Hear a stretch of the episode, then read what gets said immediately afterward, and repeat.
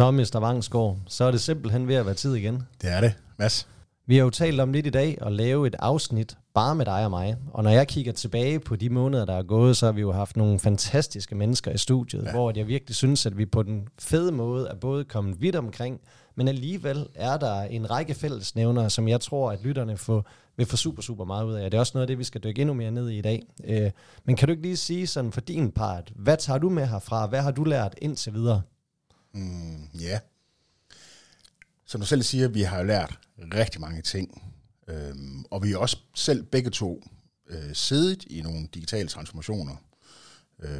Så vi har også selv vores egen praktiske erfaring med i det her. Hvis jeg sådan skal prøve at koge det ned til en lille bitte mega kompakt bouillonterning, så vil jeg sige, at det faktisk er umuligt at forudsige, eller det er i hvert fald rigtig svært at forudsige ret meget, når man står foran en digital transformation. Så det kan godt være, at man har lavet en super detaljeret strategi, der tager højde for alt, og et PowerPoint-dæk på 100 slides, som vi rejser rundt med i organisationen. Men når du først har taget det første skridt, og kompleksiteten, den uforudsete kompleksitet, begynder sådan at vælte ind i hovedet på dig, så kan du tage din PowerPoint, og så kan du smide den ud. Så det der med, at vi faktisk står overfor, reelt set, en black box. Mm. Det tror jeg sådan er den samlede overskrift for mig. Ja, jamen, den køber jeg jo egentlig også, men alligevel, hvis vi skal jo hjælpe lytterne på vej, og vi er jo nødt til ligesom at sige, både baseret på egne erfaringer, og baseret på de dygtige mennesker, vi har haft med i studiet, så hvis vi kigger ind på nogle lyttere, der måske enten står over for en digital transformation, eller står i en relativt spæde start, hvordan er det, man sikrer så, at man kommer rigtig, rigtig godt fra start? Altså, hvad er det for nogle ting, som man fokuserer ind i? Fordi, nu hjælper jeg dig lige lidt på vej. Der vil jeg i hvert fald sige, at jeg ser to yderligheder, som man ikke skal være i. Altså, der er den ene yderlighed, som man egentlig kan sige, der er livrem- og selertypen. Ja. Det er virkelig det her med, at vi tager først en investering, når vi kan se, der er en rigtig god forrentning af det, og så kan det være, at vi måske laver en ansættelse mere, eller vi køber et nyt tool, eller vi skruer op for vores marketing spend, eller skifter VMS-system, eller hvad delen det må være. Det er klart, hvis du er en meget livremmer-type, eller sale-type som organisation, så betyder det også, at det kommer til at tage super, super lang tid og komme igennem hele den der proces, og komme til en fornyet konkurrencekraft. Og i den anden yderlighed, der har vi den mere dumdristige, hvor man ligesom kan sige, jamen, vi har kapitalen, og vi vil bare ud over stepperne, men i det, man står i det, så har man ikke den digitale modenhed. Så her går man bare ind og fuldstændig overinvesterer på alt fra IT-platform til VMS-systemer og overspænder. Ja. Og lige pludselig så er der long way back, fordi man måske ikke lige har haft den fornødne, kan man sige, rettidig omhu i selve byggeprocessen. Og så kan det være super, super svært at skal til at starte forfra og gøre det igen. Ja. Så der er jo det her sweet spot, vi skal have fundet ud af, hvor man ikke kommer ud i de her to yderligheder. Ja. Hvad tænker du om? Jamen, det synes jeg lyder rigtigt. Så hvis vi kan gå fra, at det er en black box, til at være en grey box i det mindste. Yes. Det tror du er fuldstændig ret i. Nu, jeg kunne ikke lade mig lige at føle mig sådan lidt, at du lige pegede lidt på mig, da du sagde det med dumdristig der. Pegede jeg? Nå, okay. Nej, ikke helt, men det var sgu nok mere det der inde i mig. Fordi, når jeg tænker tilbage fra dengang i de tidlige år, hvor jeg var i Salling Group, hvor vi skulle starte Bilka.dk, der tror jeg faktisk, at vi var, det kan jeg se nu, at vi var måske lidt over i den dumdristige afdeling. For det gjorde vi netop det, at vi troede at gå ud og købe den platform, der kunne rumme alle vores behov, der kunne vokse fra, at vi kun havde en webshop i Danmark, nemlig Bilka.dk, til at kunne rumme Salling og Fertex og Netto og jeg ved ikke hvor mange lande. Der gik vi ud og investerede rigtig mange penge i en platform. Nu vil jeg ikke lige nævne noget tal, men det er sgu mere, end jeg bruger på vin om året, vil jeg sige. Og der fik vi jo faktisk en falsk start, netop fordi, at vi overinvesterede. Og vi havde på godt jysk ikke røven med os. Så den kan jeg meget godt genkende. Men kunne man så ikke så sige, hvis man går tilbage her nu, og kunne gøre nogle af de der skridt om, altså sådan helt konkret, hvad var det så for nogle praktiske ting, som du ville ønske, du havde muligheden for at gøre anderledes den dag i dag? Ja. Ja, det er altså et rigtig godt spørgsmål. Og det er jo noget, jeg reflekterer jo stadigvæk over. Men jeg tror, det der med at have en meget større respekt for modenhedsrejsen, det tror jeg helt sikkert er overskriften på det. Så i stedet for at gå ud og investere mange millioner i den der platform og ansætte en masse folk hurtigt, og så håbe på, at tingene går, det er klart, nu overdriver jeg lidt, fordi det var selvfølgelig meget mere nuanceret. Men den der tilgang til det, der vil jeg nok i dag gå op til ledelsen, og så vil jeg bede om et mandat til at starte meget mere i små skridt. Mm. Så i stedet for at lave den her kæmpe investering, sige godt, hvordan kan vi lave nogle sådan ret high-scale proof of concepts, hvor vi hele tiden er i kontrol. Ja. Og så få det bygget meget mere sådan iterativt, meget mere gradvist op. Det tror jeg helt sikkert er, at det jeg gør anderledes i dag. Ja. Godt. Ja, fordi hvis jeg sådan skal prøve at drage paralleller, også til den rejse, jeg selv var på i Søstrene Grene-regi, altså så tror jeg, i den helt spæde start, der forholdt vi os ikke til, at det var en digital transformation, vi var på. Nej. Vi kunne bare se, at der var både et ønske om at skulle ud og ekspandere, og dengang tilbage i 2013, der var der ikke butikker, der performede super godt, altså så man havde brug for at på en god måde at puste noget støv af og bringe det ind i en digital tidsalder. Ja. Og der begyndte vi jo stille og roligt at arbejde med relationsforholdet, og egentlig kunne se, at sociale medier havde muligheden for at kunne blive lidt en tidsvarende kundeklub, der er dialogbaseret, i stedet for bare at være monologbaseret i e-mailformat. Ja. Og stille og roligt så begyndte vi jo at opbygge en ret stor mediefaktor, hvor vi rent faktisk blev en publisher i os selv. Det tog nogle år, men over tid så stod vi jo med 1,5 million følgere på Instagram og 1,4 på Facebook. Og det betyder jo lige pludselig, at vi jo indirekte bliver et mediehus. Ja. Vi er havde rigtig nemt ved at komme i tale med vores kunder. Og der i den rejse, i starten, der var det jo virkelig, at folk i organisationen sad med mange kasketter på én gang. Ja. Og stille og roligt, når man kan se, at der er value for money, så kan man begynde at udskille og få endnu flere specialister ind, der er kernedygtige inden for hver deres felt. Og der kan man jo sige, at over den årrække gik vi jo for at være relativt få i den digitale afdeling til at sidde 37, da jeg ligesom stoppede. Og det giver helt sikkert nogle muskler, hvor man så egentlig begynder at tage ind i næste fase, ja, når man skal begynde at drive en webshop. Altså fordi du har kæmpe mediepower, du ligesom begynder at sætte strøm til ud, ja, mod dine kunder, og det gør bare, at allerede fra day one har man et privilegie af, at du rent faktisk ved, at du kan drive super meget trafik. Du har også et kvalificeret bud på, hvad det er, din basket size er, og du kender nogenlunde, hvad en konverteringsrate ligger inden for branchen. Og derfor kan du allerede begynde at sige noget ret validt om, ja, hvor du rent faktisk vil lande henne omsætningsmæssigt. Det er jo, Nej, men det er jo interessant, fordi at lad os prøve at lave et tankeeksperiment.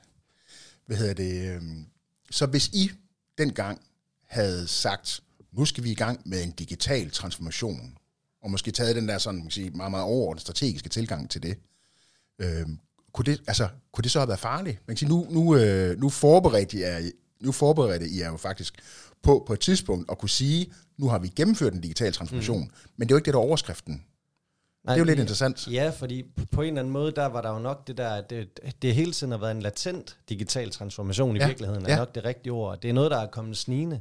Og så der i starten har det måske været mere en ubevidst proces, hvor man er lykkedes rigtig godt med nogle ting, og så går man ind i en fase, hvor det bliver meget mere bevidst. Ja. Men noget af det, jeg kan se, at vi gjorde rigtigt, det er det der med at have et roadmap. Ja. Altså så man virkelig ved, hvad er det for nogle ting, man ligesom gør først, og hvad er det for et tempo, man tager de forskellige delprojekter, der ligesom ligger i, fordi det både er med til at skabe noget fokus og fremdrift på de ting, der her nu er vigtige, men det gør rent faktisk også i forhold til ressourceallokering og investeringsvillighed, at man ved, hvad det er, du har brug for, og cashflow. Ja. Det er i hvert fald nogle af de ting, hvis jeg skulle stå i processen igen, så havde jeg gjort akkurat det. Altså jeg havde sikret, at man havde en modenhed med nogle folk on the inside, der rent faktisk kan være med til at levere fremdrift, og også kan være med til at skabe noget power traction ud mod markedet i form af digital marketing. Og så vil jeg være super skarp til at bryde den her transformation ned i nogle forskellige steps. Fordi i virkeligheden, så er det jo en Pandoras æske, der kan rumme alt. Og det skal være, det bliver jo herligt ukonkret, eller hvad man skal sige. Men når du virkelig får det brudt ned og får konkretiseret, hvad ligger der i hvilke faser, og hvor lang tid må de her faser tage, så tvinger du dig også selv til at levere noget fremdrift. Hører så dig sige nu, hvis jeg stiller dig det samme spørgsmål, hvis du går tilbage og laver om, så hører dig sige, jeg vil ikke lave noget om. Jeg vil bare være bevidst om det, jeg gjorde.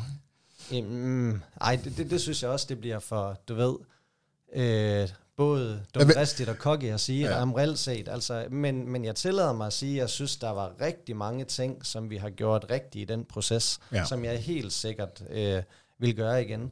Ja. Jeg tror mere nogle af de ting, der gjorde det mere svært, både på godt og ondt, altså det er jo noget af det kulturelle, at der er en arv, hvor man kommer fra et sted at stå på, med stolte traditioner i, hvem man er, og hvordan man ligesom vil værne omkring det. Og der kan man sige, som ejerledet familie, der er det jo både et vilkår, og det er også, hvad kan man sige, det er jo deres, jeg ved ikke engang, hvad der er det rigtige ord, men det, de må gøre lige med, hvad deres virksomhed, ja. Med, hvad de vil. Ja. Altså det er jo bare et vilkår, eller hvad man skal sige. Om man så som subjektiv væsen er enig i alle delbeslutninger, der ligger i det, ja.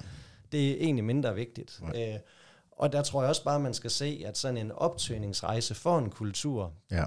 det er noget, der er en proces igennem. Eller og det er mega svært. Sige. Det er altså bare mega svært. Alle steder, ja. Det er i hvert fald den del, jeg kan sige, det er, at man skal ikke undervurdere selve den kulturelle del, og man skal simpelthen sikre, at man har både ejerledere og den brede direktion med, så man ikke taber folk på gulvet undervejs, fordi det er ikke for sjovt, når man siger, at transformation og forandring, det er svært. Nej. Og der er bare nogen, jamen dels måske forstår de ikke forandringen, dels bliver de måske nervøse for, hvad det er for et space, man går ud på, om det overhovedet har berettigelse i den kontekst, man står i. Ja. Og så er der også bare nogen, der er nødt til at kigge ind i en anden virkelighed, hvor det er et andet ansvarsområde, end det, man ligesom har været vant til. Og det er i hvert fald bare det, jeg kan sige, at det skal man ikke undervurdere, det der. Må jeg ikke lige anholde det der?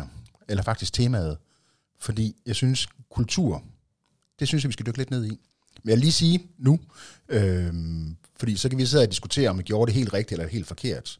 Men når jeg kigger på Søstrene Grene nu, og ser den succes, de har, altså der er ikke nogen tvivl om, at den succes havde de ikke haft, hvis ikke, hvad man siger, I havde gjort det på den måde, I har gjort det, og med at tage det iterativt, og med at have den der forberedelse, eller være klar på hele trafikdelen osv.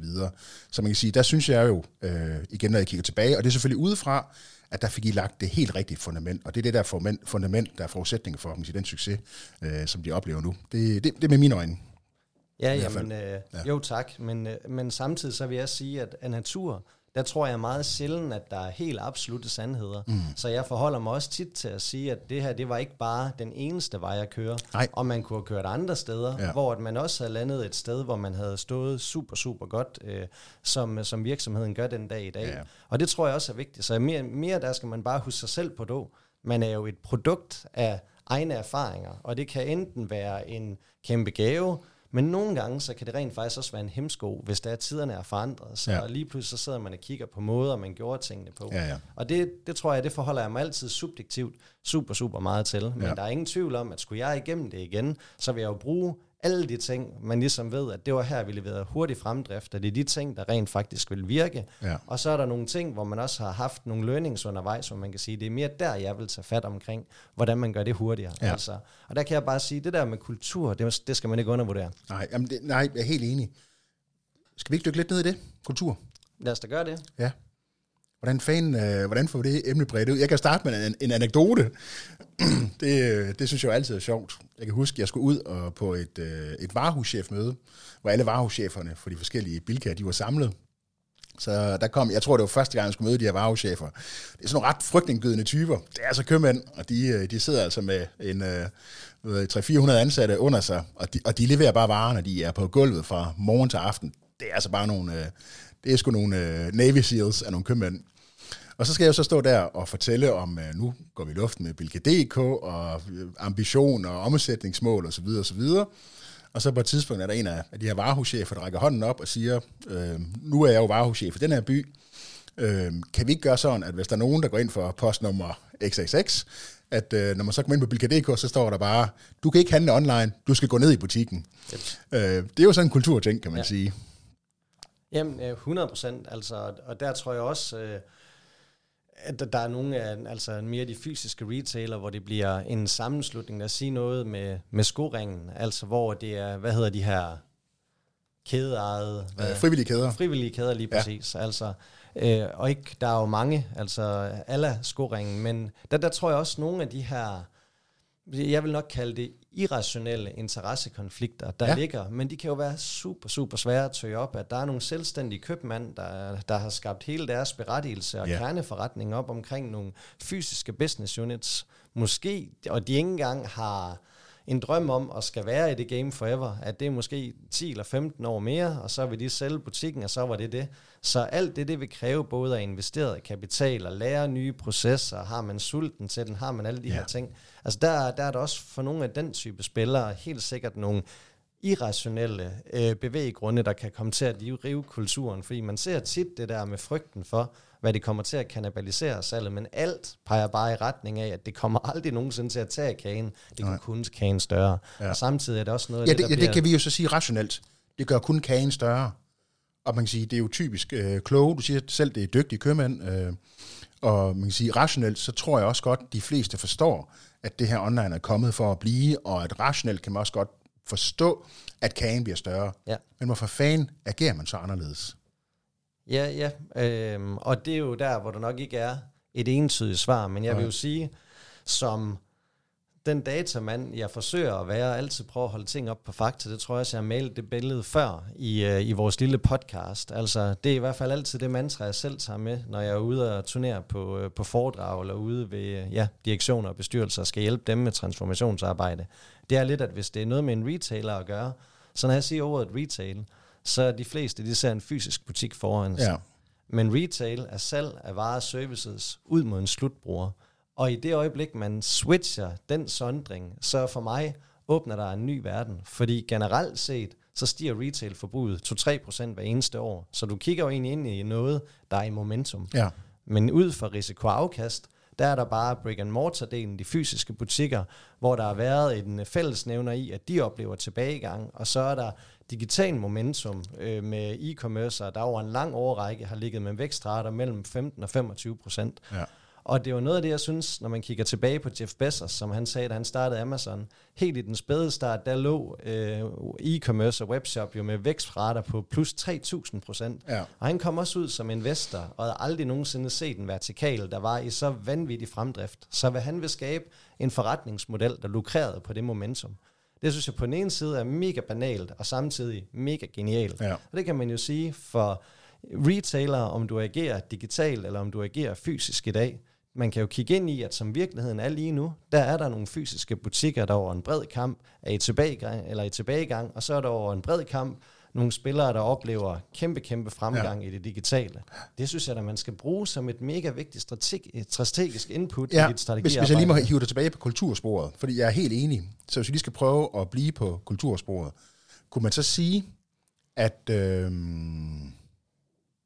af problemerne er måske, hvis man som for eksempel retailer, det kunne jo også være en producent eller en grossist inden for jern og metallet, hvad ved jeg, men måske at der er sådan en, det er symptomet, men det, der sådan er root causen til det, det er, hvad det er for et blik, man har. Mm. Har man et blik, et indefra-udblik, altså man tænker på, at jamen, købmandskab, det handler om at have nogle fysiske butikker. Det handler om at have den her distributionsnet ud til forhandlere. Det er sådan, det er det, der sådan er min definition på at drive den her type virksomhed. Mm. Og at man måske i mindre grad, som udgangspunkt, mangler et udefra indblik, nemlig at kigge meget mere på kunden eller forbrugeren. Mm. Så der kunne være et eller andet der. Jamen, super god sondring. Ja. Og det er jo sjovt, fordi alle siger jo, at vi er kundecentriske. Forbrugeren i centrum, og vi elsker kunderne, vi elsker forbrugerne, og så videre, så videre. Det er sgu bare nogle gange svært at se, når man tænker på, hvordan man agerer, hvad det er for nogle processer, man har, ikke? Ja. Så man tror måske, at man er, er til for kunden. Jeg så lige på en præsentation den anden dag, der var en række CEOs, der blev spurgt. Vores proposition, altså en value proposition, er superior. Altså, det er helt fantastisk, det vi gør. Og det svarede 80% ja. Så har man så spurgt deres kunder om det samme. Der var kun 20%, der var enige, at de siger, ikke helt. Så der er et eller andet med, man kan sige, med selvforståelsen af, hvorfor er vi her? Hvem er det, vi er her til for? Så man ender måske med som virksomhed, og det er måske... Det kan man måske ikke undgå, men man ender ved at være lidt til for sig selv. Mm. Så de processer, man har, det handler ikke om at gøre det nemt at gøre det fedt for kunden. Så for eksempel, jeg prøvede at købe noget på Boost her for et par uger siden, hvor jeg så skulle, det var sådan helt vildt, alle de forhindringer, der var stillet op, og jeg blev faktisk sådan lidt sur under købet. Det er bare lige for at give et konkret eksempel. Ja. Jeg skulle minimum lægge en ordre på 300 kroner for at overhovedet få lov til at handle. Og så er der selvfølgelig, hvor meget man skal købe for at få fri fragt og så videre, det er fair nok. Og så var der et snørbånd, der var knækket på de sko, jeg havde købt. Så tog jeg et billede af det og sendte en e-mail til dem. Det her snørbånd, det er knækket. Så kom der en e-mail tilbage, du skal tage et billede oppefra, nedefra, fra højre side, fra venstre side og af sålen. Og så skal du sende det tilbage. Altså lidt, for helvede, det er et snørbånd, der er knækket, send mig nu et snørbånd. Men det er jo sådan, det er der, hvor sådan en proces og en policy går ind, og måske at få lov til at kunne man lige få lov til at styre for meget, fordi de egentlig, altså det handler ikke om den oplevelse, jeg får, det handler om, hvordan laver vi de mest effektive interne processer, bare for at give et eksempel. Jamen lige præcis. Og jeg tror, der er mange der, hvor man kan se på selve kunderejsen, at der er nogle broken links, stille og roligt, det er jo livslang læring, men der tror jeg nogle gange på, at som styringsredskab internt, hvis du kan være god til hele tiden at identificere pain points for kunden, altså ligesom sige, her er der simpelthen noget, hvor at vi med relativt små greb kan gøre det meget, meget bedre. Ja. Hver eneste gang du fjerner pain points, eller gør også bare pains mindre, så er du med til at øge oplevelsen, den opfattede kundeværdi generelt set. Og hver gang du kan finde nye gains over for kunden, så er du også med til at øge den opfattede kundeværdi. Og i virkeligheden, der tror jeg, at de bedste forretningsmodeller, de er simple i forståelsen. Man lader være at overkomplicere ting, og så prøver man rent faktisk at bryde ned, og så sige, hvad er det, der er vigtigt, og hvordan kan man innovere nogle små ting her, der rent faktisk kan begynde at gøre en kæmpe stor forskel. Fordi jeg tror, der er mega meget at lære af historien generelt set, og det er det der med, når man kigger tilbage også ved .com-boblen. Nu står vi lidt i det igen med blockchain og nogle af de helt nye teknologier, meta-universet og alt det her. Og jeg vil ikke sidde og kloge på, hvad der vinder bredt indpas, og hvad vi kommer til om noget tid at kigge tilbage på og sige, det der, det var mere en døgnflue.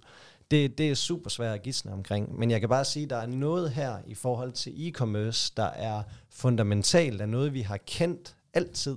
Det her med at handle med mennesker. Ja. Der er bare noget, hvor teknologien nu har gjort det nemmere både at komme ud på det store verdensmarked, der har gjort det nemmere at have et langt bredere sortiment, der har gjort det nemmere at forstå kunder. Det er sådan, du bare du vil lidt væk fra det der kultur noget der. Jeg kunne nemlig godt tænke mig, hvis vi lige kunne sætte en på en eller anden måde lige prøve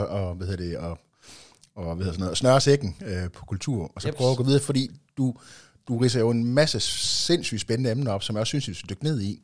Men hvis vi lige snører sækken på kulturen, kunne vi så prøve at give et bud på, hvis jeg sidder som CEO, eller sidder i en bestyrelse, hvad skal jeg gøre for at sikre, at der er en kultur, som er supporterende for en digital transformation, i stedet for at være en barriere? Hvordan kan man som bestyrelse eller topledelse sikre det? Ja, det er jo også lige et stort spørgsmål. Jamen, og det er jo det er der nok ikke et entydigt svar på, men en trossag, det er jo en tese, det kan ikke være andet, men jeg tror rent faktisk, at i en transformationsfase mange steder starter med nogle relativt lone ranger, der står og kan se noget, som de andre nødvendigvis ikke ser, eller nødvendigvis ikke forstår, eller nødvendigvis ikke er enige i. Der kan være mange ting, kan man sige, på den rejse. Og så begynder man at kæmpe altså sine egne kampe med at få overbevist over vigtigheden af at få gjort de her ting. Og det er den hårde vej, altså hvor det både er de mange argumenter, det er det interne diplomat, der skal til det, for stille og roligt at begynde at få solgt en strategisk vigtighed ind. Ja. Og der tror jeg, at det er helt vildt vigtigt, at man som samlet øverste organ bliver enige om mega tidligt, hvad er det rent faktisk for noget, der er vores berettigelse, altså ind i fremtiden, så man har et vedvarende vækstpotentiale, og så kulturelt er man nødt til og virkelig bakke op omkring, fordi det bliver mega opslidende for de folk, der står som lone ranger på gulvet, og det skaber også bare nogle trælse, altså interne, altså besværligheder med at skabe fremdrift og alle de her ting. Så der tror jeg, det er mega vigtigt, at man får bakket op omkring den innovationsfaktor, ikke? Ja, innovation, men også, man kan sige, fokus. Altså, har man en indefra ud, tilgang, eller har man udefra ind? Og sådan et simpelt greb, som jeg i hvert fald synes er godt, det er, hvis man, fordi man sidder jo og kigger på en masse forskellige nøgletal, og alt efter om du er marketingchef, eller logistikchef, eller IT-chef, så har du jo nogle nøgletal, der driver dig. Yep. Så måske sådan det der med at prøve at arbejde med at finde, er der nogle nøgletal, som udtrykker summen af alt, hvad vi laver, set med en kundes øjne. Mm. Så for eksempel at have en Net Promoter Score, som en, man kan sige, at vi indfører Net Promoter Score, fordi når alt kommer til alt, det er vores kunders samlede karakter også. Og den samlede karakter, det handler både om levering og købsoplevelse og marketing og kundescenter og retur og hvad har vi. Så det der med at sige, at prøve at finde ud af, hvad er det for nogle, kan vi identificere og indføre nogle, hvad man kan sige, nogle målepunkter eller incitamenter, hvor det er kundefokus, der driver det. Yep. For eksempel. Så det tror jeg, det der med kultur er svært at snakke om. Man kan sige, så når vi skal gøre det konkret, så handler det for eksempel om, jamen, den måde, vi måler folk på, om de leverer det, de skal. Det handler ikke kun om deres, hvad kan man sige, sådan undernøgletal. Det handler om det samlede nøgletal, for eksempel. Det er sådan et konkret bud. Yes. Ja. Nå, kultur, det er der i hvert fald ikke, og det kunne vi faktisk snakke om i 3 timer, og jeg gætter på, at vi begge to har en masse jeg har faktisk en anekdote mere, må jeg fortælle den? Ja, kom med den her. Jeg ved ikke, en anekdote. Det er jo sådan en, jeg har jo ikke selv hørt, jeg har jo ikke selv oplevet det, men det er sådan apropos, en kulturting, også når man snakker digital transformation, det er jo det der med, at det duer ikke med en nulfejlskultur. Fordi du dykker ind i et område nu, hvor vi måske ikke har alle kompetencerne, og der er en masse kompleksitet i forhold til teknologi, og tingene skal spille sammen, og data, osv. osv.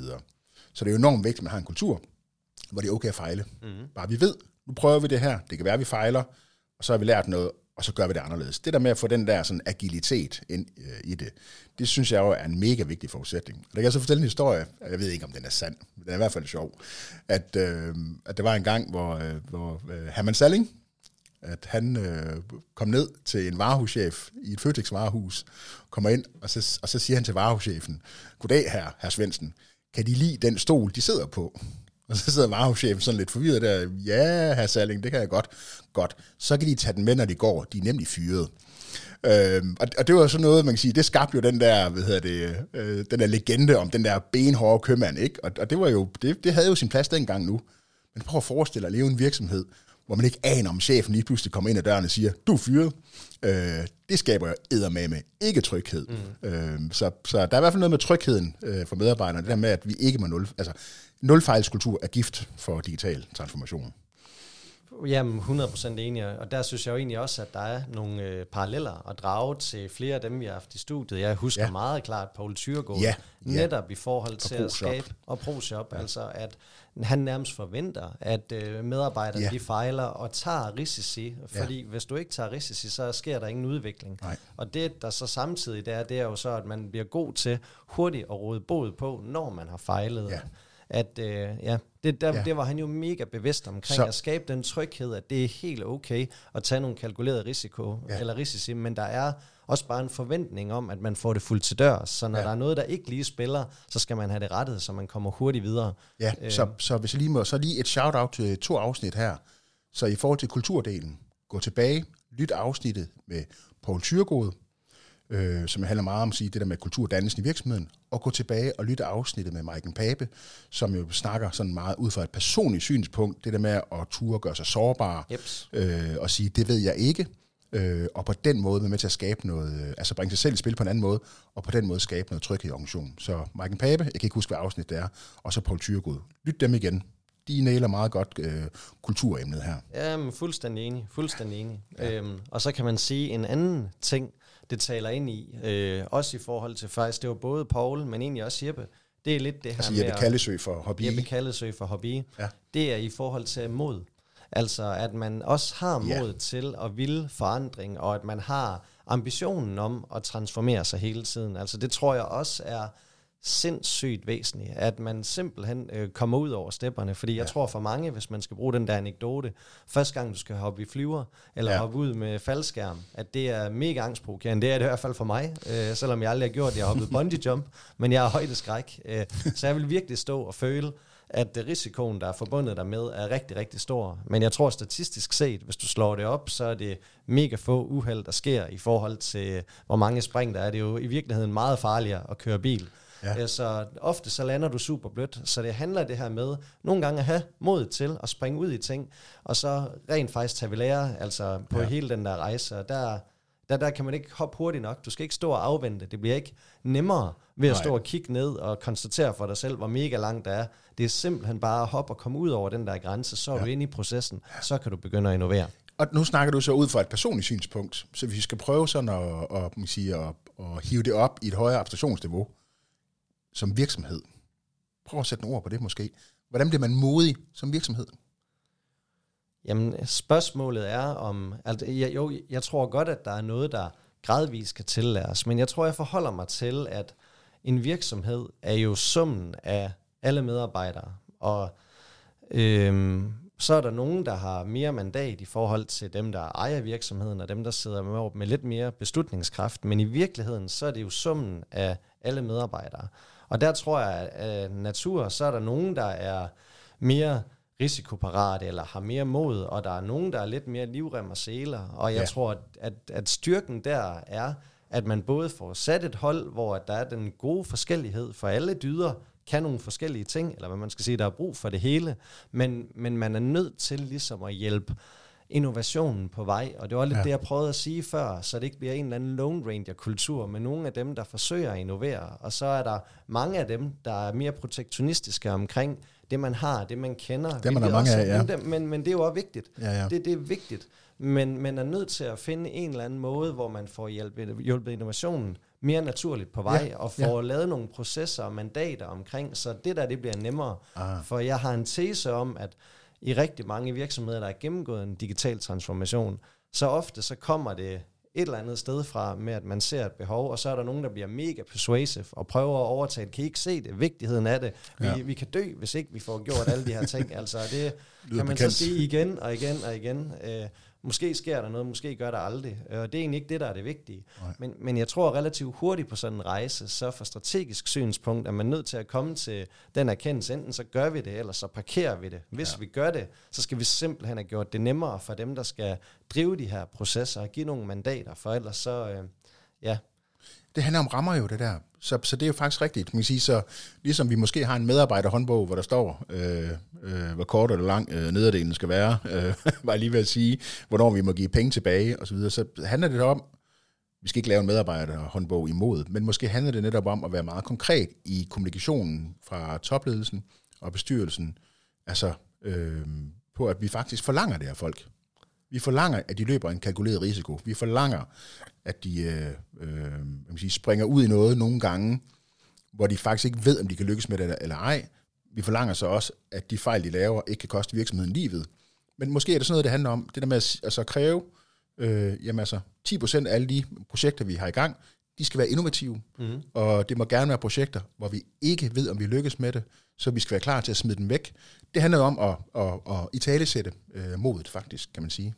Jamen, lige præcis. Og et af de billeder, jeg får der, når du siger det, Hanno, det er lidt, at der kan jeg godt lide, at man tænker sin virksomhed lidt som om, at det var en investeringsportefølje.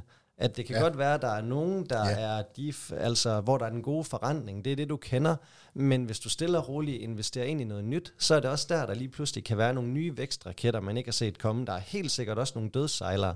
Ja. Men hvis du kun bliver ved med at have dit ene flagskib, som er den ene kerneforretningsmodel, du kender, så vil jeg godt våge den påstand. Det kan godt være, der går århundreder, det kan være, der går 10 år, det kan være, der går 5 år, men jeg kan sige med sikkerhed, at hvis du kun driver dit ene eget skib og tror, at det kan sejle på den måde til evig tid, så kommer der en dag, hvor det ikke længere er aktuelt. Ja. Så jeg tror, det har vi jo rigtig mange eksempler på efterhånden, især virksomheder, der er bukket under som følge af, hvad man kan sige, altså nogle meget pludselig opståede nye vilkår, om det så er Nokia imod iPhone, eller om det er bilforhandlere eller restauranter, som følger pandemien.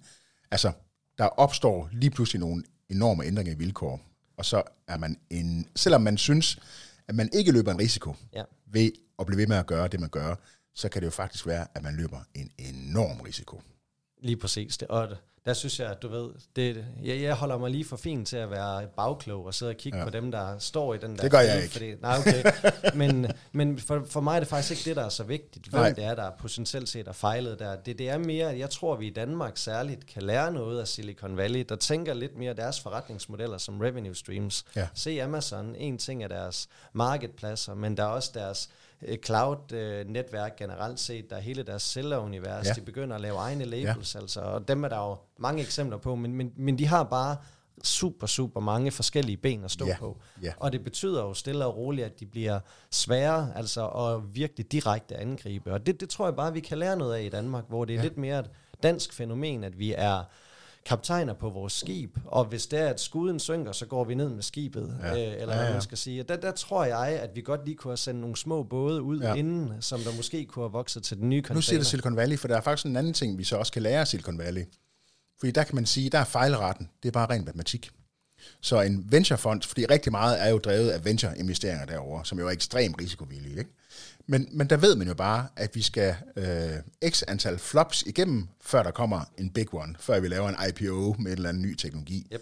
Og man kan sige, når vi sidder som danskere og kigger på det, så virker det som fuldstændig hul i hovedet. Men så er det jo faktisk tilbage til det, du sagde, det der med, hvis man kigger som en investor, jamen vi skal 10 projekter igennem, der fejler statistisk set, før vi får en, der virker. Det betyder jo så bare, at så skal vi have 11 projekter i gang, og så skal vi gøre det bedste inden for hver. Men vi skal bare vide, at matematikken i det, der er, at det er kun hver tiende, der ender med at blive til noget. Så det er jo også det med italesættelsen, faktisk. Ja, lige præcis. Ja. Og det er altid det der med, når det så skal være konkret, for vi stod jo, vi tog hele direktionen i Søstrene Grene til Silicon Valley, hvilket er, det kan jeg virkelig på det kraftigste anbefale, det der med, at man tager afsted som samlede ledelsesorganer for altså fælles input ind, fordi det skaber bare et helt fantastisk fælles sprog, når man så skal arbejde videre i en strategiproces. Det vil jeg faktisk så sige, det var noget af det, vi gjorde allermest rigtigt. Det var, at vi tog alle mand afsted, for det blev så meget nemmere, når vi skulle sidde på vores fredagslunches i direktionen og sige, hvad skal den strategiske retning være herfra fremadrettet. Jeg havde fælles referencepunkter, og i stedet for at sidde og snakke om, at vi kunne få en enorm vækst ved X, Y og Z, så sidder vi og peger på, kan I huske den virksomhed? De har gjort det og det, de har opnået det og det, og så havde vi I havde den fælles reference på det. Lige præcis. Det synes jeg er meget godt og konkret tip. Men nu er det egentlig også bare at sige det der med netop, at verden ikke er absolutte sandheder, for der kan jeg jo sige, at vi var enige om, at vi gerne ville innovere, og netop havde, om det så lige er 10, men i hvert fald flere ting, vi gerne vil sætte i gang i. Men så er det næste, det kommer, hvordan organiserer vi os så? Ja. Så er det noget nyt? Er det så bare noget, vi udskiller for organisationen? Der bliver sådan lidt et fremmedlemet fra den daglige drift, eller er det flere opgaver, vi fylder ind på? Ja. Dem, der driver de ting i det daglige og alt det der. Og der tror jeg desværre, du har fat i noget. Det er, at man, fordi en digital transformation, altså det er ligesom, hvor lang er en elastik. Det kan være noget, der næsten ikke fylder noget, eller det kan noget, der fylder helt vildt meget. Så det der med at have en realisme omkring, hvad kræver det her rent faktisk? Ja. Så hvis vi bare siger, hvis det kun er PowerPoint, nu skal vi digital transformation, og vi skal vinde den digitale kunde, og om 5 år, så står vi der og har vokset så også meget, fordi vi er super smarte digitale.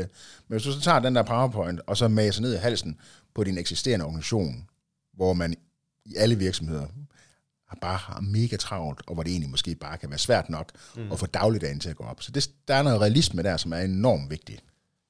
Ja, enig. Men jeg vil stadig sige, at hvis jeg kigger på både det med de nye projekter, vi skulle sætte i gang, altså, og vi stod med, hvordan skulle vi organisere de her projekter? Skulle det foldes ind under den organisation, vi kendte, eller skulle vi lave en ny unit, der ligesom skulle drive de nye revenue streams, eller hvad man skulle sige? Lidt den samme var vi faktisk, da vi snakkede BI. Der startede vi også med et lidt mere decentraliseret organ, der ligesom drev BI-enheden. Så blev ambitionen større, og så prøvede man at samle det hele i en BI-afdeling, hvilket gjorde, at vi fik super meget styr på data, men det gjorde så også, at vi manglede noget af den nicheviden, der var ude i afdelingerne i forhold til, hvad er det så for nogle data, der rent faktisk er vigtige, hvad er det, vi kan bruge, og så vender man det over og decentraliserer mere igen. Ja. Så det er jo en sjov udvikling reelt set, og jeg tror netop det der med, der er ikke nogen endegyldige sandheder, så det er faktisk ikke så vigtigt, om vi starter med det ene, eller gør det andet. Der tror jeg ikke, vi kan sætte 2 lighedsstreger under, hvad der er det rigtige, men det vigtigste er at komme i gang på den rejse og lære, fordi når erkendelsen er, at der er noget, der er vigtigere, man vil levere den fremdrift sammen, så tror jeg også, at det flytter bjerge. Altså. Men det vil så også sige, at det er reaktions hastigheden, det handler om. Fordi som du siger, og det er jo sådan en universel regel, du ved, at alting er cyklisk, ikke? At først så centraliserer vi, og det gør vi for at komme i kontrol og for at få, for at få nogle specialistkompetencer til at gøre et eller andet, for eksempel for at etablere noget business intelligence.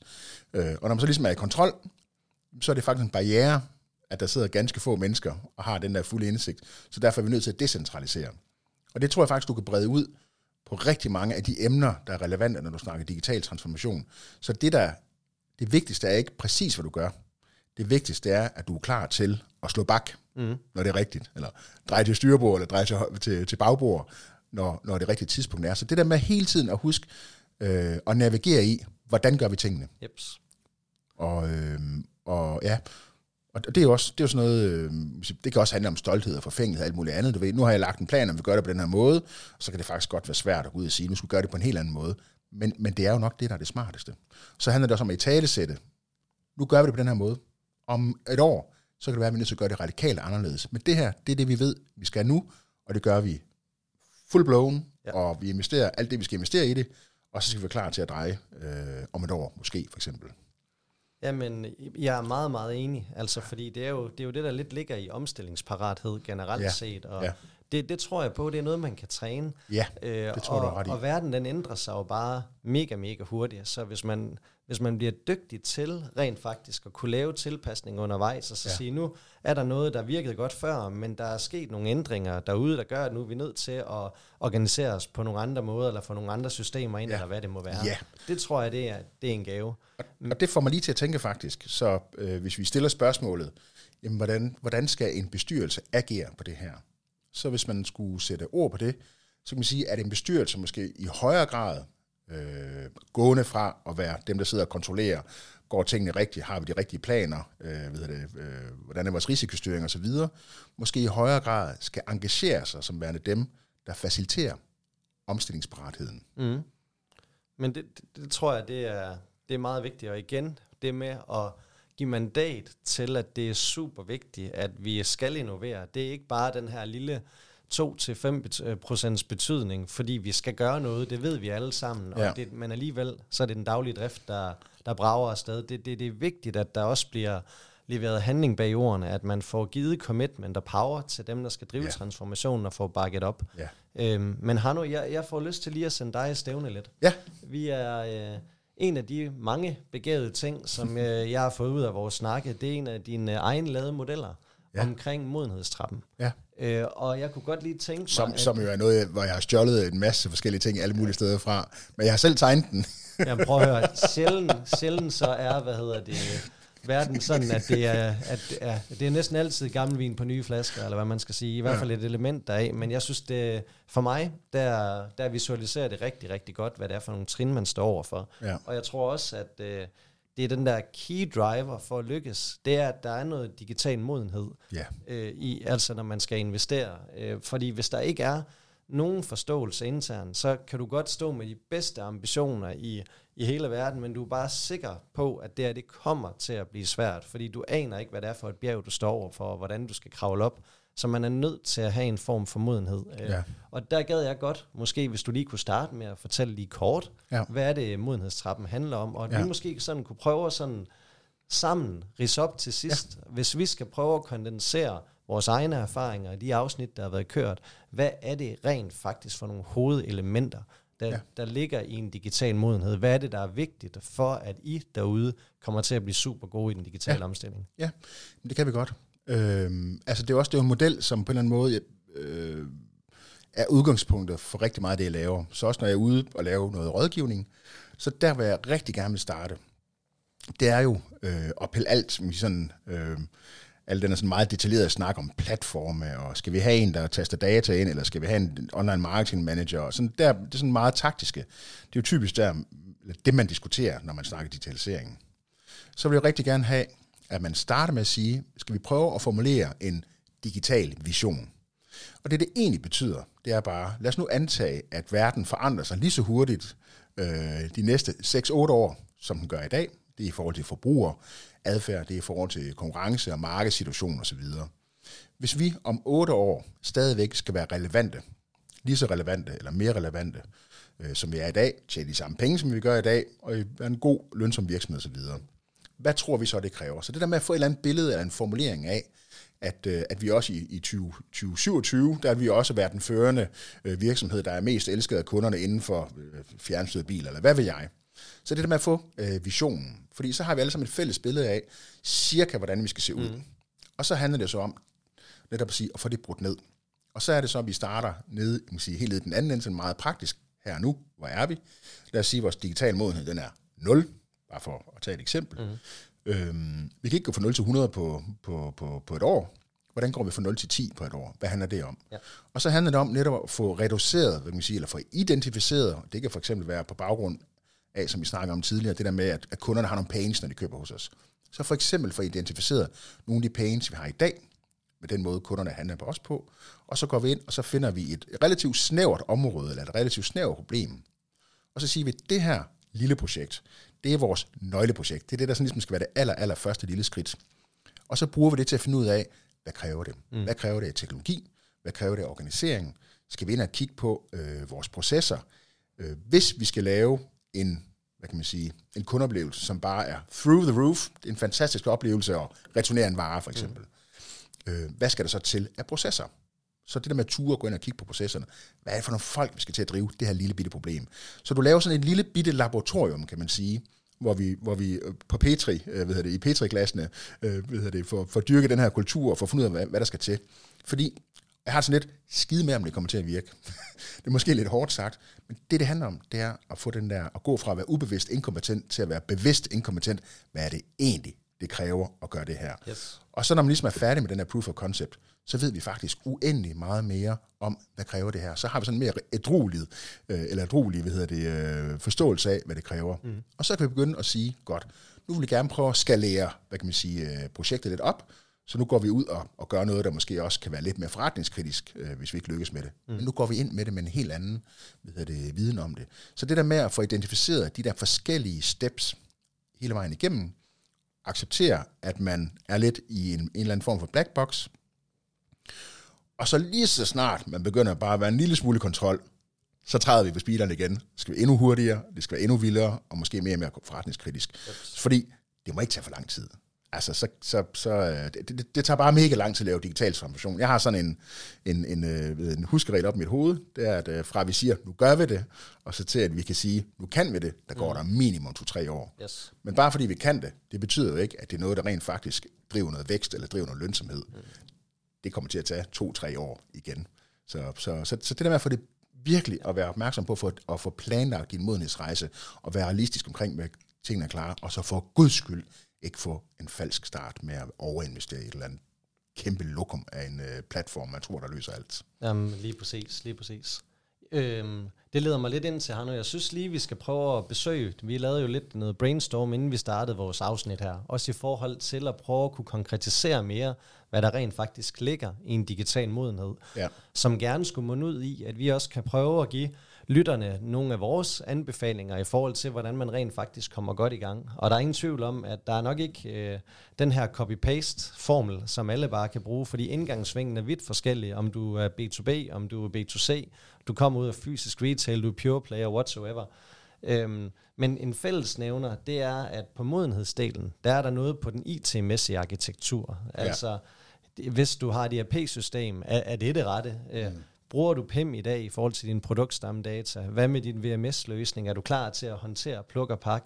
Selve shop-løsningen og integrationen dertil, hvordan kører det? Ja. Marketing automation flow, så du rent faktisk kan lave direkte e-mails ud, når der er kunder, der begynder at placere ordrer, und so weiter.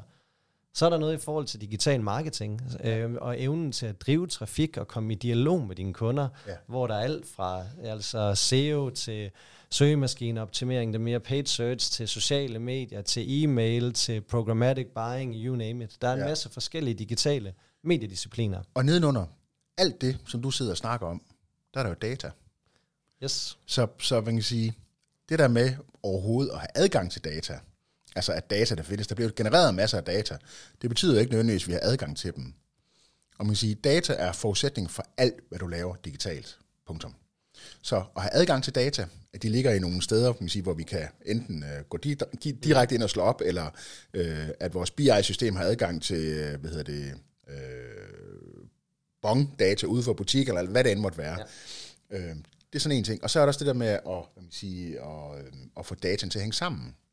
Fordi i dag, der ligger data typisk i mange virksomheder i sådan nogle datasiloer rundt omkring. Mm-hmm. Så vi har POS-data et sted, vi har website-data et andet sted, og vi har loyalitetsdata et tredje sted, og vi har og så videre. Så det der med at få dem til at hænge sammen, det er også det hele forudsætning for både at kunne drive det digitale agenda og kunne få de her platforme til at fungere ordentligt. Men det handler også om at være i kontrol med sin virksomhed, at man har adgang til den rigtige business intelligence. Lige præcis. Ja. Og det leder lidt om til den næste ting, som vi har kaldt det her med at være en digital købmand. Ja. Altså så hvor god er du rent faktisk til at lave et produktmix, der egner sig super godt online og differentierer sig online?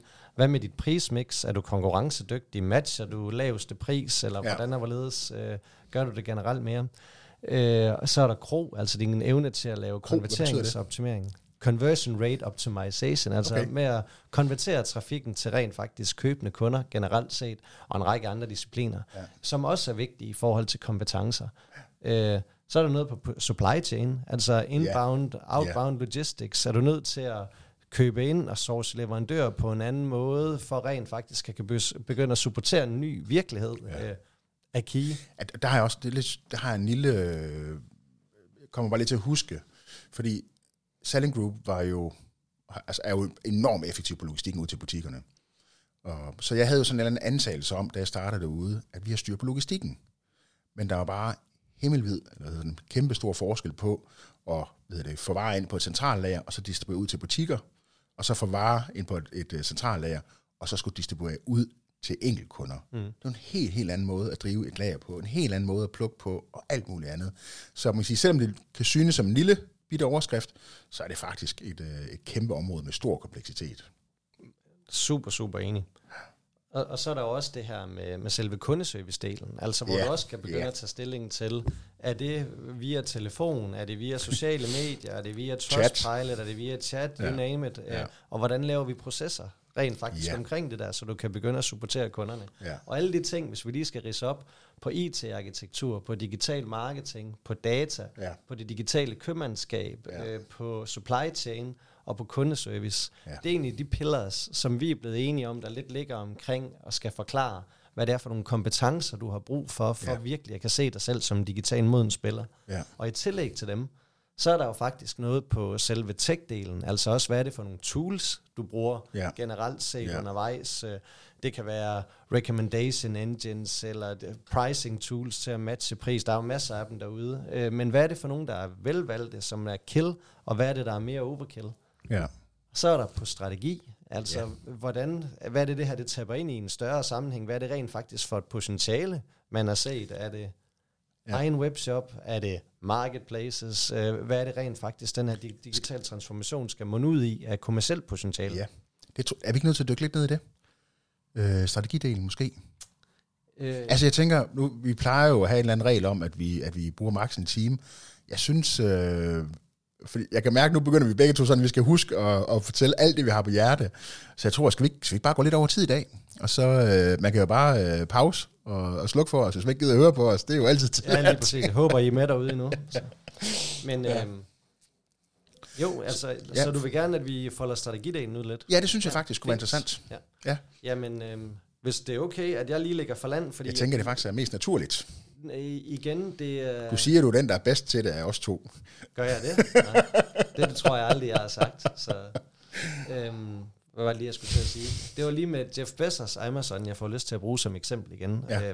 Tror jeg også, jeg har sagt før, men jeg har tit set et interview med manden fra 1999, hvor han står og taber ind i, at han vil være den her e-commerce beast på tværs af landegrænser, endless aisles, altså the everything store, som han kalder det. Ja. Og ambitionen omkring, hvordan eksisterende sellers nemt kan levere ind, og at man starter med dropshipping, og stille og roligt, så skal man have fulfillment centre, der ligger globalt set for at kan få produktet hurtigt ud til markedet, og man vil gå ind i vertikaler med eksisterende spillere og alt det der. Og journalisten sidder og ryster på hovedet, altså og føler, det er corporate arrogance, at han kan gå ind og lave den der trussel, du ved. Og der vil jeg jo faktisk sige på strategi, det er i hvert fald det bedste eksempel, jeg kan komme på, det er, at man har set et potentiale for så længe siden, og så momentant bare har eksekveret på baggrund af det. Ja. Der synes jeg virkelig, det vidner om, at når du ser en vision, og du forstår, at hvis man kan lykkes med det her, så har du en helt ny virkelighed. Ja. Det har han været fantastisk til. Jeg synes om Elon Musk, altså du ved, så mange milliarder virksomheder, han har lavet. Må jeg ikke lige gøre reklame for et par af vores afsnit så? Fordi det afsnit, vi havde med Lars Tvede, præcis. Og også i nogle gange det afsnit, vi havde med Mads Christiansen, der snakker vi jo netop om de der megatendenser. Yes. Og nogle gange, der må jeg også erkende, det kan være, fordi at jeg er for jysk. Nogle gange, når vi begynder at snakke om metaverse og vertical farming og jeg ved ikke hvad, så sidder jeg og tænker, slap nu af, det bliver hypet. Så selvfølgelig er der en masse, der løber ud og begynder at fokusere helt vildt meget på det, fordi det er hype. Men der er jo et eller andet rigtigt i det også, hvis vi så kigger på, jeg tror det var Lars Tvede, der var mest inde på det, det der med at prøve at identificere nogle af de der megatendenser, og så måske stille og roligt begynde at dyppe tæerne i det. Fordi der er nogle megatendenser, og der er også nogle megatendenser, som ikke bare er en følelse af, at nu er det her smart, men der er en eller anden form for, man kan sige, eksponentiel bevægelse i gang. Det der med at identificere dem, og så prøve, og så gå ind, og så finde nogle af de love, som han kalder det, der driver de her tendenser. Og så måske bruge det som inspiration til at sige, hvad er det for nogle områder, hvor vi kunne være med på noget, som ikke fylder ret meget nu, men som vi kan se, at der faktisk er belæg for at sige, at det kommer der om måske 5 år eller så videre. Det kunne være en måde at angribe den her sådan meget langsigtede tilgang til strategi på. Meget enig, meget enig. Og jeg tror egentlig, at lidt fællesnævneren, det er, at den er så vigtig, at man både fra topledelse og organisationen ligesom ved, hvad er det for et kommercielt potentiale, vi jagter. Ja. Fordi du kan hurtigt blive forblindet af alt muligt tool og digital infrastruktur, og hvad der er af muligheder med data og alt det her. Men hvis du ikke har set et større kommercielt potentiale, der rent faktisk også kan være med til at skal finansiere eksistensberettigelsen på den lange bane, så kan det hele reelt set være ligegyldigt, eller hvad man skal sige. Ja. Og det er simpelthen det skal starte med. Og der vil jeg igen sige på noget af det, jeg synes, der fungerer mega godt, det er, at man chopper det ned i nogle bidder. Så man ved, du har et endemål og en drømmevision om, hvor det skal være hen, men du har også et roadmap i, hvad er det så for nogle ting, der ligger først? Hvad er det, vi skal lykkes med først, før vi kan tage næste bid? Og det er simpelthen det, der er vigtigt, hvor du både ressourcemæssigt leverer fremdrift i forhold til den interne tid, men også i forhold til den investerede kapital. Ja. Og den sidste ting... Må jeg ikke lige, fordi det er jo en af dine kæpheste, det der med, hvad du kalder det, risikoafkastvurdering eller afvejning. Prøv lige at dykke ind i det, og der tænker jeg på, for eksempel også det der med at tænke mere som en investor. Ja, jamen...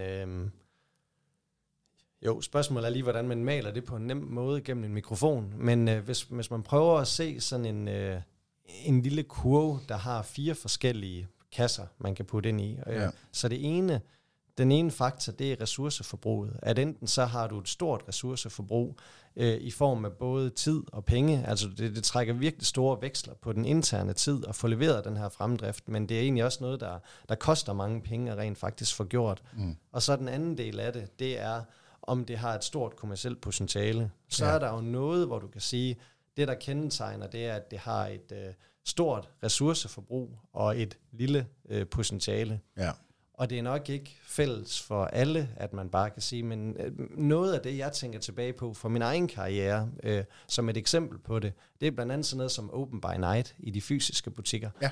At der vil du gerne, om så skal der være DJ, og der skal være pindemad, og der skal være gang i den. Du ved, man sætter gang i alt muligt, og du reelt set, så er du åben 3 timer mere, og det er ofte på discounted varer. Så man kan sige, at det kommercielle potentiale er sjældent ret stort, men det kan være noget, der trækker relativt store vækster rent faktisk. Alle medarbejdere i butikken er helt oppe at køre en hel uge, og der bliver kørt POS-materiale ud med taxa og så videre og så videre. Lige præcis. Ja.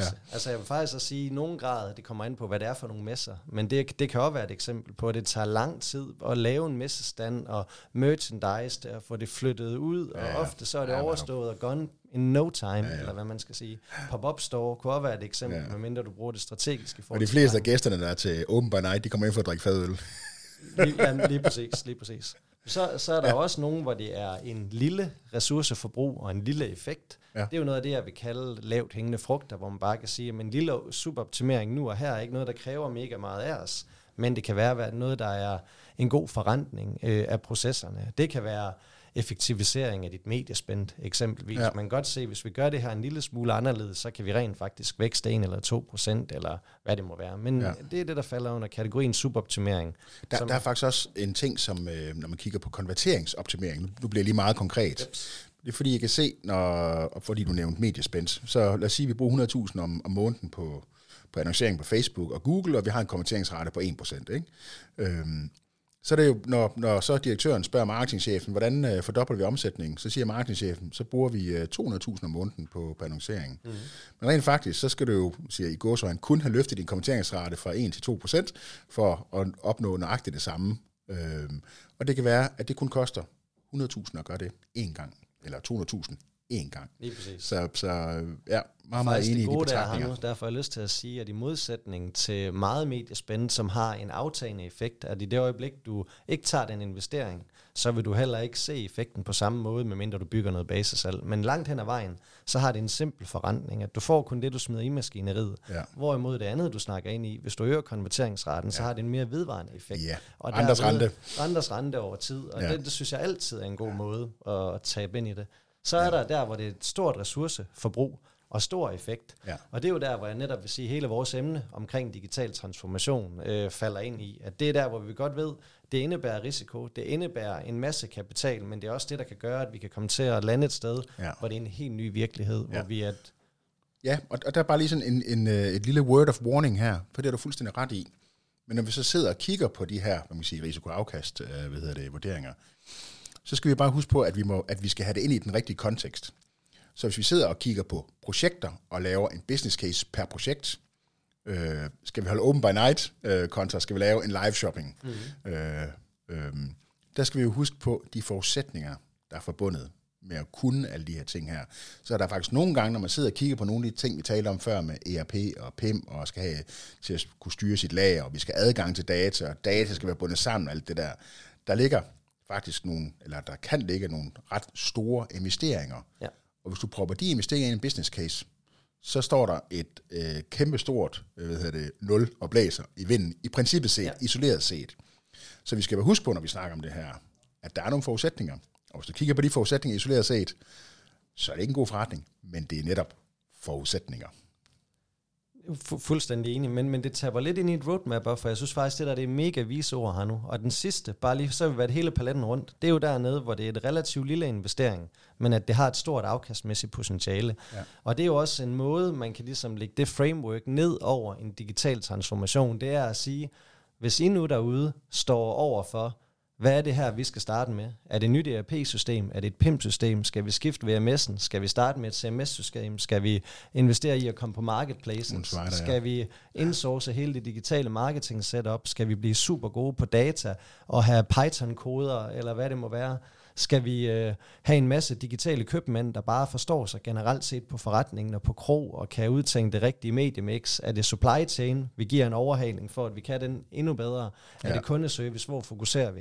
Der kan jeg i hvert fald sige, at hvis man prøver at gabe over det hele på en gang, det bliver både mega, mega dyrt, men afsides, hvor man står lige nu, det er umuligt at levere fremdrift alle steder. Altså, der kan jeg faktisk sige, med stolthed igennem det, vi stod i Søstrene Grene-regi, der tog vi bank med munden fuld. Vi skiftede ERP-system, vi skulle implementere et PIM-system, vi aldrig havde opereret med før. I ERP-opgaven, der lå også, at alle stamdata, det lå hulter til bulter, og vi skulle have ryddet op i alle de her sindssygt mange varenumre, der bare var forfra. Vi skulle have bygget en webshop, der havde det helt digitale virkelighed og look and feel, som Anna og Clara skal være karakteriseret for. Vi skal opbygge helt ny VMS-måde og plukke og pakke og alle de her ting. Ja. Og det skulle ske inden for alt i alt cirka 1,5 år. Ja. Vi lykkedes, men det tror jeg også kun vi gjorde, fordi der har været et mega langt tilløbsstykke, hvor der var kommet en masse dygtige digitale kompetencer ind, og vi var enige om også fra ledelsesmæssig side, at det var de her, der simpelthen var de strategiske nøgleprojekter for forretning, der skulle vi have fokus på at levere fremdrift. Men det til trods, så var der stadig stop and go med, at der er afdelinger, der sidder og venter på andre afdelinger, for at man kan tage næste skridt. Alle de der ting, hvor der er interne afhængigheder. Og der tror jeg i hvert fald, at hvis vi skulle prøve at sige her nu, et kvalificeret bud på, når man nu står over for den her proces, hvor er det de lavt hængende frugter er her? Hvad vil vi starte med, og hvad for noget ligger måske lidt mere nede på et roadmap, fordi det bliver umuligt at gøre det hele på en gang. Altså sådan fungerer verden ikke. Ja. Har du selv et bud, du sidder og brænder inde med? Jeg tror, jeg har et bud, men det er absolut ikke nødvendigvis det rette svar. Lad mig prøve at høre. Du vil gerne have, jeg ligger for land? Ja, det synes jeg. Jamen, altså, jeg tror, at virksomheder hænger sammen på den måde, at man er nødt til at se, at der er et eller andet form for kommercielt afkast, før at man også øger endnu mere op for investeringsvilligheden. Ja. Så det vil sige, hvis man investerer alt for meget ind i det, jeg vil betegne som støtteaktiviteter, altså det, der ikke leverer salget eller tjener pengene over for kunden. Som for eksempel? Det kan være ERP-system, det kan være VMS-system, det kan være data. Modtaget. Der er jo mange ting der, hvor man kan sige, det er ikke det, der leverer værdien over for kunden. Der skal man ligesom sige, hvor er det, at vi er nødt til at have en vis grad af professionalisme, før vi kan håndtere ordre, før vi kan komme i gang. Men der, hvor vi er nødt til at være gode, det er på vores produktmix, så vi ved, at hele den position, vi prøver at have i markedet med vores varesortiment og vores priser, kalkulationer i forhold til profit loss, den er til stede. Og vi har en mega stærk evne til at skabe trafik og konvertere trafik. Fordi jeg tror, du hjælper dig selv så meget mere på vej, at du med det samme ser, at okay, her er der et potentiale. Yeah. Nu tør vi at tage en større... Jamen, jeg er bare nødt til, men det kan godt være, det er brændt barn, skyr ilden. Fordi det, du beskriver der, det var jo præcis det, jeg gjorde tilbage i de tidlige Bilka.dk-dage. Fordi det var en virksomhed, hvor der var 3 mennesker i hele virksomheden, der syntes, at det var en god idé at lave noget e-handel.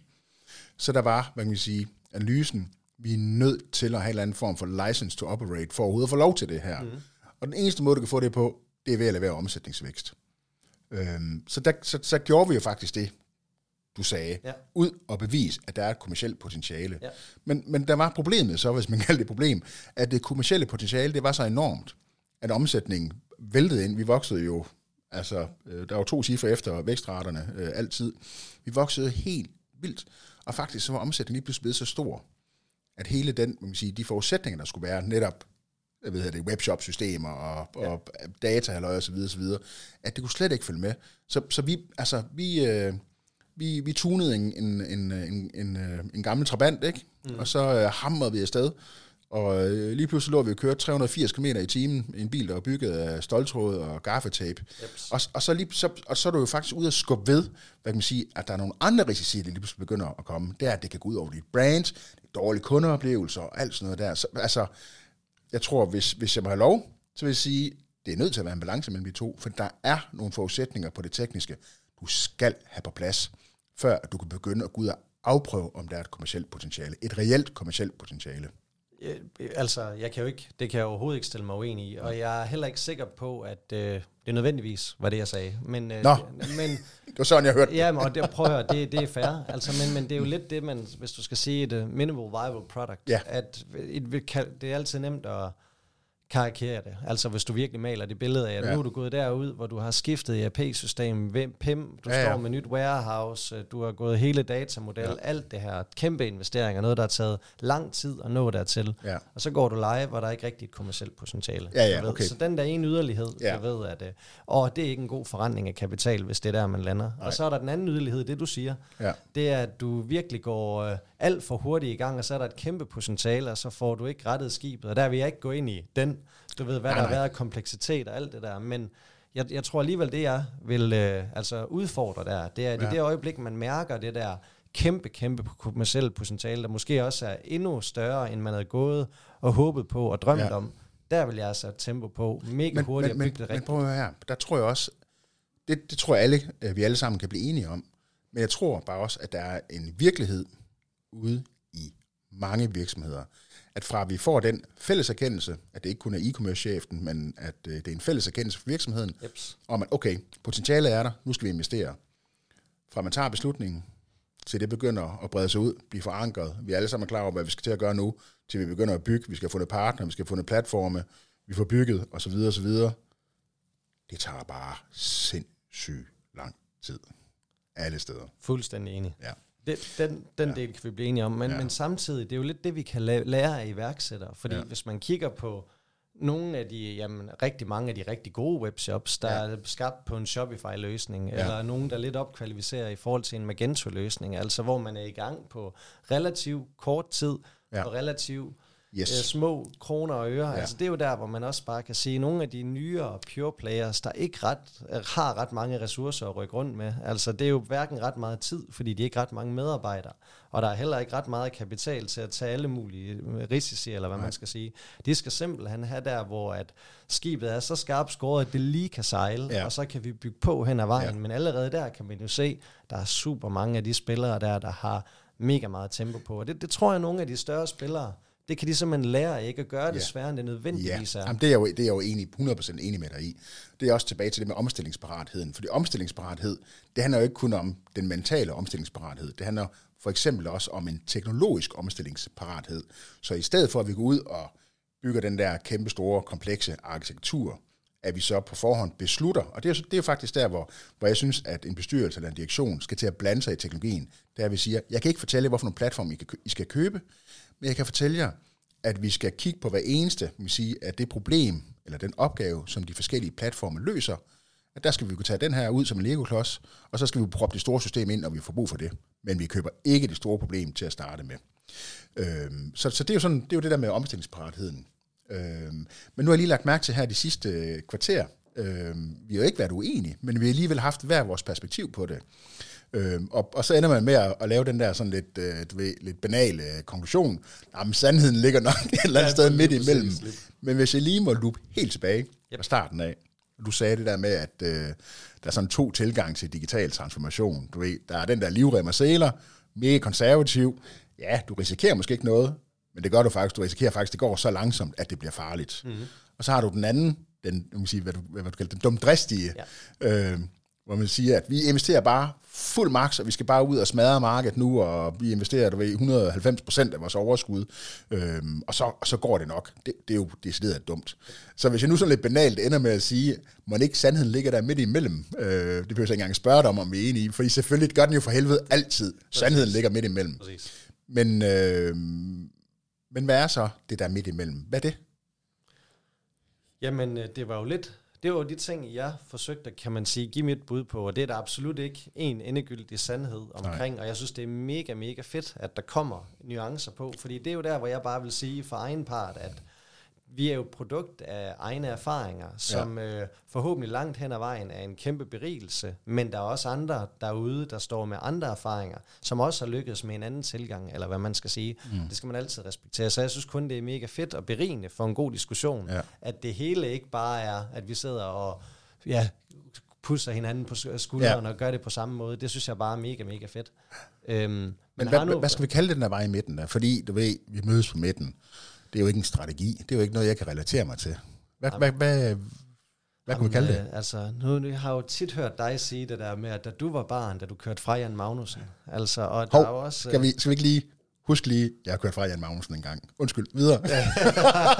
Lige præcis, Arne. Jeg synes, det er mega, mega stærkt. Men der er jo noget... i forhold til Formel 1-kører, altså der, hvor der både er en risiko med, at køre de for langsomt, og at man ikke har gassen i bund, så vinder du aldrig noget. Ja. Bliver du dumdristig, og du har alt for meget gas i bund, så ryger du i banden, eller worst case kan miste livet, eller hvad man skal sige. Må jeg lige skyde en hurtig anekdote ind der? Yes. Jeg så et interview med Sebastian Vettel, eller Vettel, han er jo tysker, hvor der var en journalist, så siger til ham, jeg kan se, at alle de andre, de kørte igennem sving 7 med fuld pedal, men det gjorde du ikke. Og så kunne bare se, hvordan han reagerede. Og kæft, han blev fornærmet. Hvad mener du? Jeg havde fuld gas, du ved. Og du kan bare se på ham, det skal du bare ikke sige til mig. Jeg kørte med fuld gas, ligesom alle andre. Det var mega sjovt at se. Ja, okay, yes. No, super fedt. Ja. Men det var bare for igen lidt at male det der billede, at det er jo egentlig lidt det, den gode racerkører gør. Ja. Kører med risikoer, der skal tempo på. Det er man simpelthen nødt til en digital transformation. Man er simpelthen nødt til at flytte sig, fordi markedet flytter sig så hurtigt, at hvis du ikke er en af de spillere, der hele tiden agerer i efter at være kompetitiv også om 5 og om 10 år, så er der andre, der kommer til at tage pladsen fra dig. Så du er nødt til at kunne levere fremdrift og have speederen i bund. Samtidig er du også nødt til at have et blik for risikoen hele tiden, at man ikke kører dumdristigt derudaf med alt for store investeringer, alt for tidligt, hvor der bliver long way back, hvis du ikke får bygget skidtet rigtigt. Ja. Så, og det er jo det, der er kunsten. Ja, altså. Så kompleksiteten, fordi når vi sidder jo kun og kigger på ham, der er på banen, der ligger og suser rundt med 300 km i timen, men så er der jo lige 1000 mand bagved. Okay? Så den her kompleksitet, der også er, for at en racerkører, han kan vinde, det er ikke kun racerkøren, det er ikke kun bilen, det er holdet, og det er kompetencer, og det er specialister, det også handler om, jo ikke også? Lige præcis, lige præcis. Så Hanno, vi skal til at runde af. Jeg får faktisk lyst til lige, at der er jo to ting, fordi at nogle af de veje, jeg i hvert fald vil sige, at man kan gå, enten så er der, at man kan ansætte sig til noget mere digital modenhed, hvilket jeg er stor fortaler for generelt set, at man får folk ind on the inside, der har noget digital forretningsforståelse. Der er også mulighed for at hyre konsulenter, som Hanno og jeg ind. Eller man kan kigge i retning lidt af faktisk den bestyrelsesuddannelse, som vi lige har lavet sammen med Aarhus Erhvervsakademi, hvor vi netop prøver over et 4-dages intensivt forløb at tage deltagerne i hånden på virkelig at få bygget en digital værktøjskasse, så man er klar til at gennemgå en digital transformation. Og den hedder faktisk, fordi man kan sige, det er jo ikke formelt set sådan en almindelig bestyrelsesuddannelse. Vi har tænkt på det som en overbygning til en bestyrelsesuddannelse. Og vi kalder, det er 4 dages intens undervisning, vi kalder det driv virksomhedens digitale agenda. Så det vi gerne vil, det er faktisk at klæde bestyrelsesmedlemmer og topledere på til netop at kunne sidde og forholde sig til nogle af de emner, vi snakker om i dag. For det synes vi, der mangler. Men må jeg ikke bare lige en sætning til allersidst, hvis jeg lige skal sige noget som det allersidste, før vi sætter musikken i gang. Så det handler ikke om at være den, der går med livrem og seler. Det er simpelthen for farligt. Det handler ikke om at være den dumdristige. Det handler om at være, den digitale Formel 1-kører. Så hvis man lige skal gå frem med et ord i hovedet for den her podcast her, så det der med den digitale Formel 1-kører, det billede, det håber vi giver mening. Og med de ord... Hanno, så tak for en mega fed snak. Jeg synes, vi sætter hinanden i stævne igen til jul. Så er vi garanteret blevet endnu klogere, og så tager vi en ny runde på det her. Ja, juli, ikke også? Jo, men nu tænker jeg med dig og mig. Nå, så, på den måde. Når, ja, selvfølgelig. Tid, så tager vi har jo en masse spændende gæster liner op. Ja, det synes jeg er en fed idé. Lige præcis. Ja. Helt klart. Jamen, tusind tak, fordi I lytter med derude. Rigtig god sommer. Vi ses.